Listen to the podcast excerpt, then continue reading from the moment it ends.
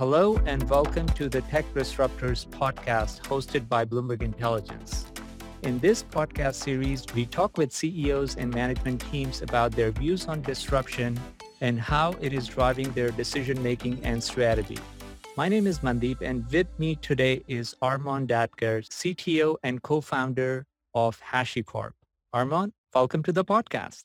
Thanks so much. Glad to be here. Great. I was thinking about, you know, what's the best way to structure this conversation? And look, you know, you've you guys have had a great IPO. Obviously, the market is uh, a little bit of a roller coaster right now, but maybe, you know, just to level set everything, there is a lot of confusion. I, I shouldn't say confusion, but, you know, a lot of questions around what exactly does HashiCorp, HashiCorp do in terms of, you know, the the layer of cloud they operate in? Is it uh, SaaS, PaaS, IaaS? And then, you know, in terms of the segment exposure, is it provisioning, DevOps, security, networking? Maybe that is, you know, a good point to start and then we can build on that. Sure. Yeah. No, happy to. And I think uh, certainly for, uh, I think it's such a complicated space in general when we talk about sort of the, you know, the tech sector and the particular niche we're in that it's uh, sometimes hard for people that are uh, on the outside of it. But I think the simple historical analogy I'd use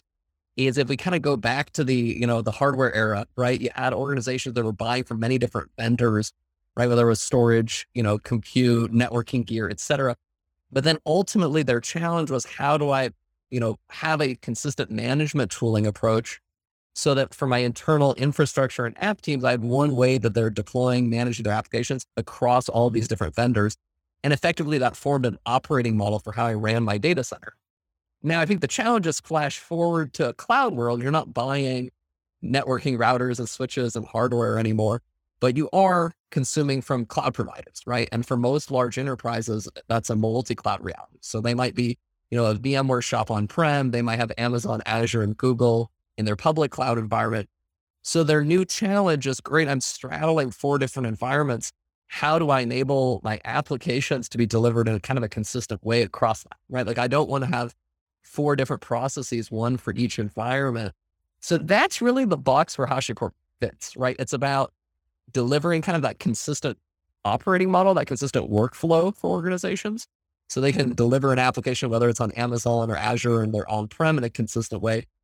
But really thinking about, great, what, what matters to the business is ultimately my development teams they want to be able to self service their infrastructure. They want to be able to make changes quickly. They want to be able to run a million miles an hour.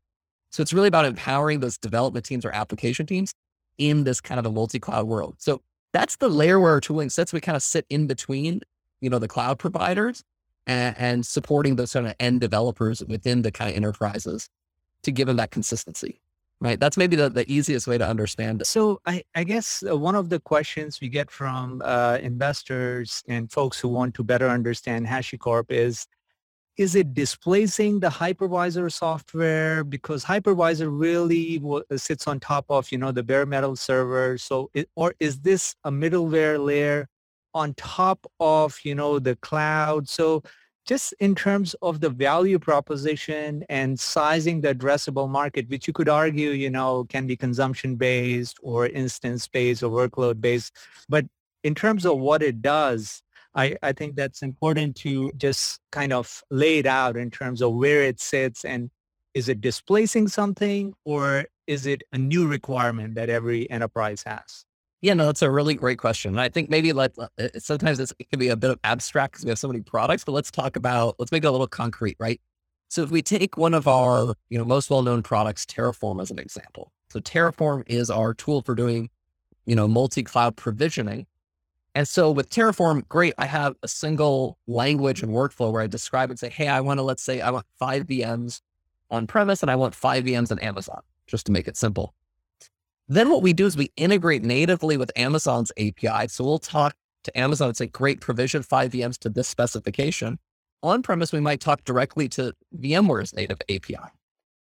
And so from the customer's perspective, this is a sort of using your language, it's maybe a middleware layer on top of that. They're provisioning and defining their infrastructure using Terraform. And then we have the integration with, you know, I think today, 1500 different technologies to then say, great, we're going to integrate with Amazon to provision it natively in that environment. We'll integrate with VMware and their hypervisor to provision on that environment. So it doesn't displace their hypervisor. It's actually a very tight integration with it. And we talk to those native platform layers, whether it's, you know, VMware or OpenStack on-prem or any of the cloud providers. So it, it's more of a middleware that provides that consistent kind of abstraction across the different environments. So having talked to a lot of CTOs and, you know, enterprise folks over the years, I know they don't like fragmentation. I know they don't like to deal with, you know, multiple vendors, one doing APIs, one doing observability, one doing, you know, orchestration. Like, doesn't this make it more fragmented if if you take this approach? You know, in some sense, the way we think about it is, you know, we, we're sort of the, you know, we're the tail. We don't get to wag the dog a little bit. And what I mean by that is most of the time, the customers that are coming to us, they've already selected multi-cloud. So in some sense, they've said, hey, I'm going to commit to Amazon because I think they have, you know, let's say best class developer tools and Google because they have best in class, you know, data, AI, ML. So they've made that choice to say, I'm going to go multi-cloud. Then they're coming to us saying, help me make this manageable, right? So in some sense, it's not the other way around. We're not going to them saying, hey, you should embrace multi-cloud and go more fragmented. And by the way, tooling can help you with that. It's like they've made a business decision, but they want to go multi-cloud. Whether that's because they want leverage against the different vendors, they want best in breed technology, it's driven by compliance requirements. You know, there's a lot of different business reasons for it.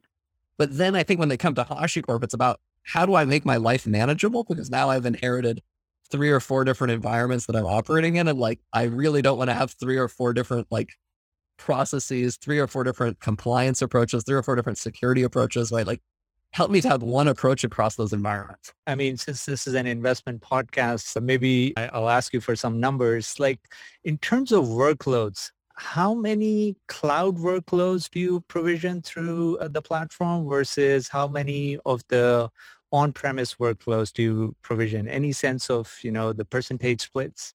Yeah, I mean, sizing is always a little bit uh, a little bit tricky on these things, right? Because obviously the you know the underlying provider data, the cloud provider data, we don't they don't share it with us. But what we do get visibility on is we get a look at basically you know things like what's our downloads, how many sort of Terraform providers are being used. So Terraform providers are basically the integration into those underlying platforms.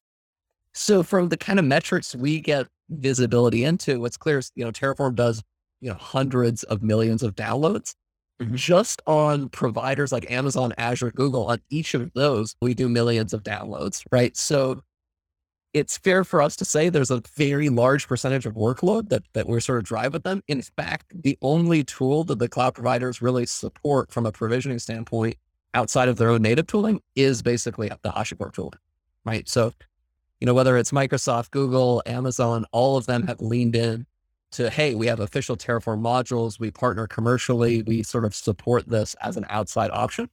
So, you know, I don't think they share the statistics, but obviously it represents a, a significant and meaningful part of their their workload that they're willing to invest in. And so I've followed the development or I, I, guess how containers and Kubernetes have evolved and how, you know, it became part of the cloud infrastructure. So help me understand, you know, given some of your product suite is open source, like does it worry you that Amazon or Microsoft can build on what is out there on the open source side? And some of the companies like MongoDB and Elastic over the years have struggled with, you know, just that open source approach. So curious to hear from you, you know, how you think about the open source nature of your product and uh, how do you offset some of those concerns? No, it's a super good question. And I think that open source always is a, it's a complicated topic for people. Cause I think there's also just so many different, I'll call it approaches to open source. Uh, and there's a lot of nuance to it. So, you know, I'll share a little bit about how we think about it. You know, ultimately for us, we take a I'll call it very much a vendor-led approach to open source, right? I think some some folks take a very much more foundation-led, where there's an upstream foundation Apache project or Linux Foundation project, and then there's a commercial entity that's sort of you know commercializing that. But that fundamentally, the upstream has the sort of open governance. HashiCorp doesn't do that, right? So with HashiCorp, we are fundamentally the upstream of all of our projects. There isn't a Linux Foundation version of our tools or an Apache Foundation version of the tools. It's the HashiCorp version, and that's it. And so I think that's a really important nuance because every contribution that comes to our projects ultimately has to be approved by a HashiCorp employee, right? And if they're signing a contributor licensing agreement, they're granting exclusive right to HashiCorp to dual license that IP under a commercial agreement.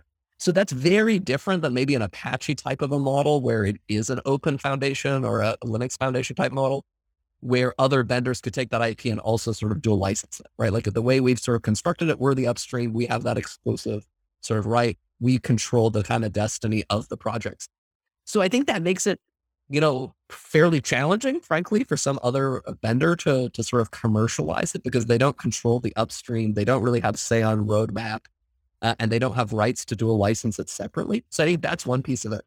The second piece of it is, you know, really our software is much more integration based than some of the other vendors you mentioned, like Mongo, right? A database, you don't really integrate it with much, right? Like you put data in, you take data out. There's not an ecosystem. Versus if you take our tools, they're very much about infrastructure integration. So Terraform has 1500 plus integrations today. Vault has, you know, over 150. And so when we think about that program, there's a specific partner alliance effort we run where we are partners with Palo Alto and Cisco and VMware and all the cloud providers, so on and so forth. And we drive a certification for all that. So it's not just about taking a product, you'd have to rebuild the entire ecosystem that we've built around it because they all partner with us. I think the third piece, and this is a really important one in terms of like how we work with the cloud providers, is, you know, unlike something like a database where that is compute, storage, network heavy. And turns out that things clouds monetize as compute, storage, and networking. So those are sort of attractive products for the cloud providers. Our tooling is very much management tools, right? So we help users manage and deploy more workload into the cloud, but they're not compute heavy. They're not data heavy. They're not storage heavy. So in practice, the kind of tooling we make, the clouds have their own version of it, right? That we, we sort of compete with in, in sort of a friendly way, but they give those tools away for free right? Like Amazon's CloudFormation is a free product. It's not a revenue driver for them.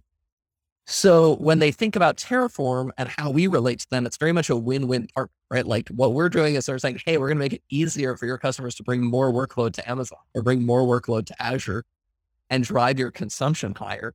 And so in the field, we actually have a very friendly relationship because they understand that bringing Hashi in isn't skin off of our back, right? Like we're not losing storage revenue or losing you know, networking or compute dollars to HashiCorp. We're instead of they're using our free management tooling, they're using HashiCorp's paid management tooling. Great. That's accelerating then our sort of cloud consumed revenue faster. So I think that's the way the cloud providers see it. So we have a very much a kind of a win-win relationship with them. So would it be fair to say that you are doing what a services vendor would help an on-premise company with in terms of migrating their workloads to public cloud, for example? Uh, yeah, I guess the nuance I would add is that we're just, we're not a services vendor. so typically it ends up being a bit of a three-way relationship with a customer, right? It's like there's the CSP, right? So it might be, you know, Azure might be their preferred cloud. We might be working with a partner like Accenture who's driving the services, and then they're using our tooling as part of great. Now we can define a consistent way that you're doing your on-prem, let's say, and your Azure workload, and Accenture's helping drive that migration. So middleware is the right way to describe, you know, how you fit into the stack. And so you are sort of the middleware of the cloud, if if I may characterize it that way. Yeah, I think that's a fair characterization. Yeah, exactly. Okay. So in terms of the competitors, and I get this question a lot, like who do you think internally as your biggest competitor? We think about it kind of I'll call it a few buckets, right? I think our first biggest bucket, frankly, is our own open source. And I think this is the funky nuance of open source is, you know, you blanket the market with, you know, hundreds of millions of downloads and then, you know, great. What we've shared is we have, you know, a few thousand customers. There's a big gap between those two numbers, right? And so there's this huge surface area of our open source users. And that's frankly our primary competition is like, how do we show enough differentiated value to really move those users from open source to kind of a commercial offering? That's sort of bucket one. Bucket two, I would say is very much sort of, you know, pick your legacy vendors, right? You know, I think they have their own set of management tooling. They have their own sort of, uh, you know, views on, on sort of migrating to cloud. I think by and large, most of those solutions tend to be, you know, built for the private data center, right? That's where those legacy vendors were kind of born. They designed it around the paradigms and models of private data center. So I think from a customer perspective, oftentimes they're trying to move away from some of those paradigms, whether it's sort of a perimeter or IP based security approach, and they're saying, you know what, that doesn't fit in cloud. So I'm going to adopt Vault and Consul because it's more about an identity based approach to security, or it's sort of a zero trust approach to security. Or it's a manual provisioning tool where, great, I put a user portal and some points and clicks versus they're saying, actually, I'm going to move to an automated kind of infrastructure as code way of provisioning. Great. Terraform makes more sense. So I think there is a whole set of kind of legacy vendors that, you know, are built around a more ticket driven private data center static world that, you know, we compete with them and it's a, it's a replacement of them as people move to cloud. And then, you know, I think the third bucket is probably, you know, point solutions. And I think what's kind of unique about HashiCorp is we're this really broad portfolio company. We have eight products. Customers tend to see us as sort of a strategic partner as they go to cloud because they're consuming multiple pieces of the portfolio. So in any one, for any one product, there's probably a point vendor that competes with us on that one thing. But when we zoom out to really saying, hey, what we're doing as a company is providing that middleware, if we want to use that language, the holistic middleware of how do you do it and operate across provisioning, security, networking, and runtime, there isn't really another vendor that has that sort of comprehensive portfolio. Yeah, there's vendors for any one of those eight products, but nobody else who spans all that whole stack basically. So let me ask you this. If I'm using HashiCorp, do I need or I, I, guess if I am also using Okta or, you know, Ping or some other identity management, is there a way that I can do my own identity management if I'm using HashiCorp, using the tools that you guys provide? Absolutely. In fact, we're a big Okta customer ourselves. so the, you know, we don't play in the uh, in the human identity space, right? So in, in, for sort of classic IDP market, we integrate super closely with Okta, Ping, you know, Azure AD, you know, Microsoft's a big partner of ours. So in that in human identity space, we don't really play. We integrate with all of those folks. I think for us, it's really more great, assuming you have an IDP like Okta. How do I then use that in terms of applying kind of a zero trust approach to my data center security? And so we connect Okta to whether it's about human access to a system. If I'm a, you know, I'm a business analyst and I need access to an internal tool, great. We have a product that really looks at that, you know, privilege access management product. If it's an automated problem, meaning it's my, you know, I have multiple applications, my web application needs to talk to my database. How am I leveraging machine and application identity to do that same enforcement? And then there's a vault challenge around how do I manage certificates, credentials, machine and application identity. So we're much more focused on sort of the application infrastructure side of the house. And then we integrate with sort of the major IDPs on, on sort of human identity. And, and just so that I, I guess, uh, just to get back to the open source aspect of containers and Kubernetes, how much dependent are you on just the natural kind of evolution of Kubernetes in terms of enhancing your offering? And, and uh, you, like there are obviously different vendors who contribute to Kubernetes kind of development. So curious if you have any thoughts around, you know, like how much do you depend on on all these participants? Yeah, no, that's a that's a really good question. So I think one of the one of the things I think we're we're sort of very open about, we talk about all the time, is we have what we call like the Tao of HashiCorp, and this is sort of our design principles and sort of the product ethos behind all the tools. And we published that in the, kind of the first year of the company's history, and it's never really changed. It's kind of foundational to us. And I think the first one in that is what we refer to as this principle of like the workflow is more important than the technology. So we call it workflow over technologies. And what do I mean by that? How does that tie back to your question here? Is that our view is that there's some fundamental workflows when we talk about building and delivering, you know, infrastructure and applications that transcends the underlying technology. And so, you know, what that, you know, how, how does this connect to your question here is all of our products actually predate Kubernetes, right? If we look at the life cycle of our company, we actually were, you know, born well before containers existed, well before containers existed. But what's super critical is we designed all of our tooling around this idea that the workflow, whether it's the provisioning workflow, the security workflows, the networking workflows, that they will need to integrate with various technologies because those things are going to evolve and they're going to come and they're going to go. And so when we started the company in 2012, yeah, containers didn't exist, Kubernetes didn't exist, serverless didn't exist. But as those things have come to be, because we've taken this product ethos that we have to design for extensibility and know that that change is going to happen, it became a natural evolution for us. So then we said, great, if you're deploying Kubernetes, you have to provision the clusters, you have to deploy secrets to it, you have to network it to the rest of your applications. So those all became natural integration points where we said, let's support Kubernetes with Terraform and Vault and Consul and you know the rest of the portfolio. So it's actually become a uh, a big tailwind for us, frankly, as customers adopt Kubernetes. They end up with a bunch of these challenges around provisioning, networking, security, and that becomes an opportunity for us to sort of solve those problems. I think what we're starting to see is customers even now move beyond Kubernetes to sort of the next wave, which is they're saying, hey, I want to embrace serverless, have the cloud native platforms just run this stuff for me. So as they then do that next step migration, that becomes yet another opportunity for us to say, great, the fundamental workflow didn't change. Now the technology has evolved.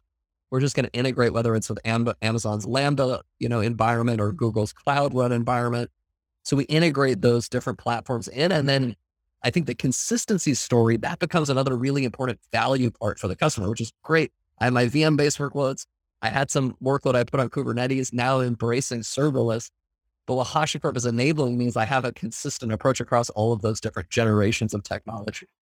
Yeah. So maybe a bit of a, a long winded answer, but I think the heart of it is, you know, we're not tied to Kubernetes in the sense of like, we're not blocked on, or nor do we like, you know, wait on them for any development, right? We, we sort of yeah. have our own life cycle and own our destiny outside of Kubernetes. But we see it as an important tailwind for driving adoption and usage of our of our products, both open source and commercial. But we don't see it as sort of the end all be all. And you know, when serverless is the next big wave, great. You know, we're already investing to support that as well. Thank you. Maybe we can spend a few minutes on use cases. So when I think about, you know, just the value proposition of the tools that you provide, obviously provisioning is a big one, but I also know that over the years, you know, companies have started off in DevOps or operations management, but gradually they branch into security because there are a lot of dollars that companies spend on security. So how big of a use case is security for you? And then just any adjacent areas that you think make sense from a product portfolio perspective.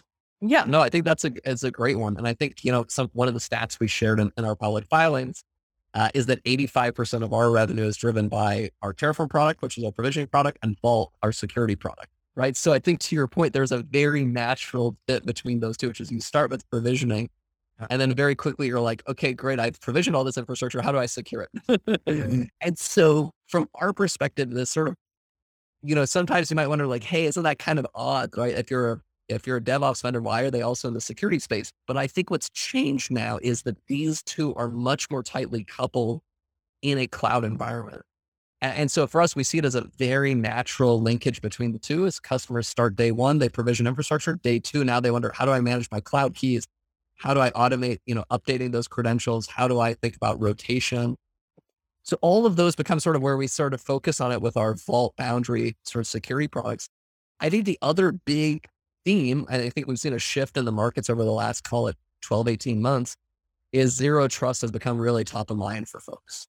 So, you know, I think that's become kind of a fundamental pivot in terms of how people are even thinking about protecting their data centers, protecting their, you know, infrastructure. It used to be very much buy a lot of firewalls and WAFs and networking middleware and kind of put it at the front door. Versus now people are realizing, okay, but what happens if you have a SolarWinds type breach and you make it past the front door and the inside's all soft? yeah. And so they're really acknowledging that you actually have to invest in hardening the inside, not just hardening the four walls, if you will. Right. And so I think that then creates a lot of demand around tooling like Vault, where you say, okay, we need to think about application identity. We need to think about credential management and rotation.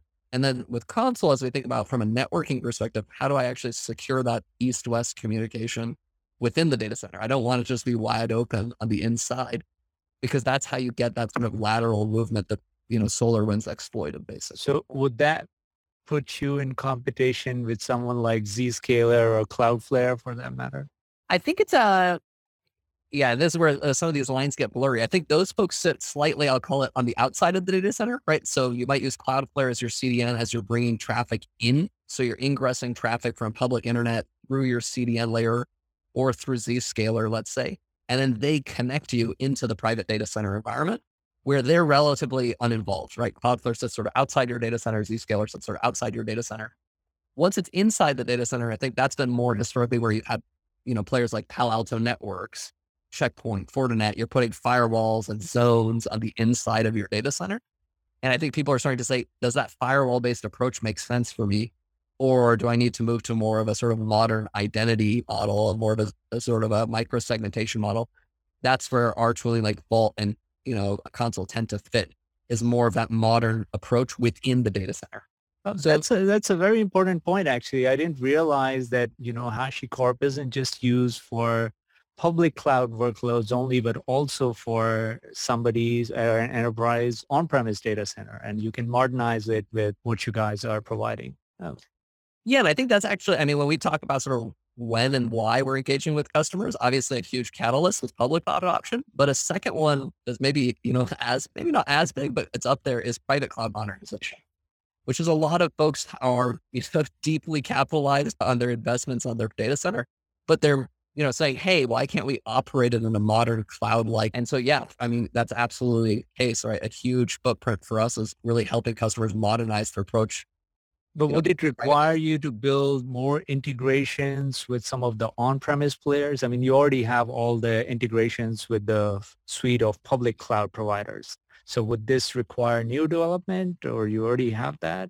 And yeah, we're already, you know, very close partners with Cisco and Palo Alto networks and VMware and you know OpenStack and, and sort of that on-premise kind of universe of folks. So yeah, that that is a, a community that we engage with very closely. Okay, I have the last 10 minutes, so maybe we'll pivot to the rapid fire questions. And, you know, just I, I like to bring this up because it gives an opportunity to kind of, you know, talk about things we don't touch on normally when we are talking about the technical aspects, but I, I think it's important for anyone who wants to understand the company to hear about the responses. So any misconceptions about HashiCorp that you feel investment community or just overall enterprise community may have?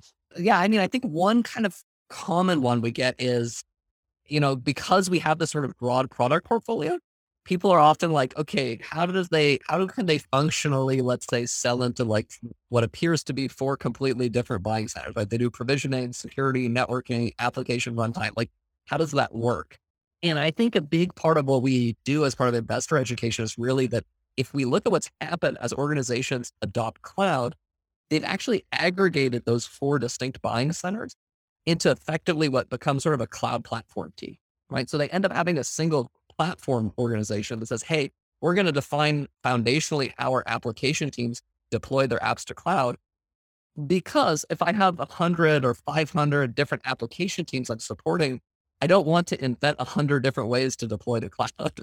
and then I have to manage that from a day two perspective. So in practice, you have a platform team that's defining here's how we provision it, here's how we secure it, here's how we connect it all together. And it's one buying center basically.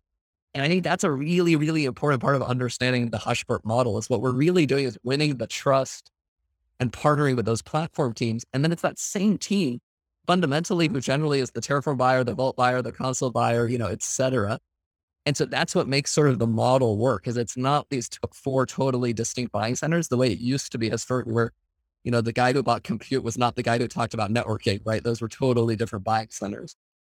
But Cloud has changed that model because it's all software defined. In terms of your sales cycle, uh, and not to get, you know, too focused on sales, but like where is the selling motion the easiest in terms of the size of the organization? Is it the SMBs or more of the enterprise segment? Yeah, and I think part of this is a bit of a historical thing, which is we've always been, you know, from the moment we kind of started our commercial selling journey in 2017, we were focused on the enterprise customers. So I think historically we've had an outside sales force really only focused on kind of like let's call it the global 4000 you know largest mm-hmm. accounts that's been our focus and bread and butter. It's really only in the last, I'll call it 18, 24 months that we've started building out our cloud platform, the HashiCorp cloud platform. And that part of the goal there was to allow us to go after more of a SMB mid market, right? So that's actually a relatively new motion for us.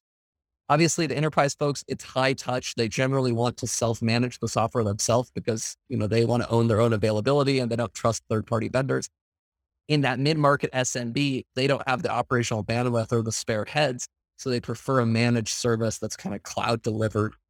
So that's been sort of a net new push, you know, and I think what you see in just the customer counts when we share in our, our, sort of public filings is you can see sort of an inflection there. Right. That is really being driven by those sort of smaller mid-market customers engaging through the cloud platform. And what is one technology or trend that you are most excited about over the next two years? I think probably sort of this notion of like, I'll call it sort of edge computing or ubiquitous computing, but we're starting to see this sort of shift, right? Where, you know, the costs have come down so far that people are starting to push it everywhere. And I think 5G is going to accelerate this.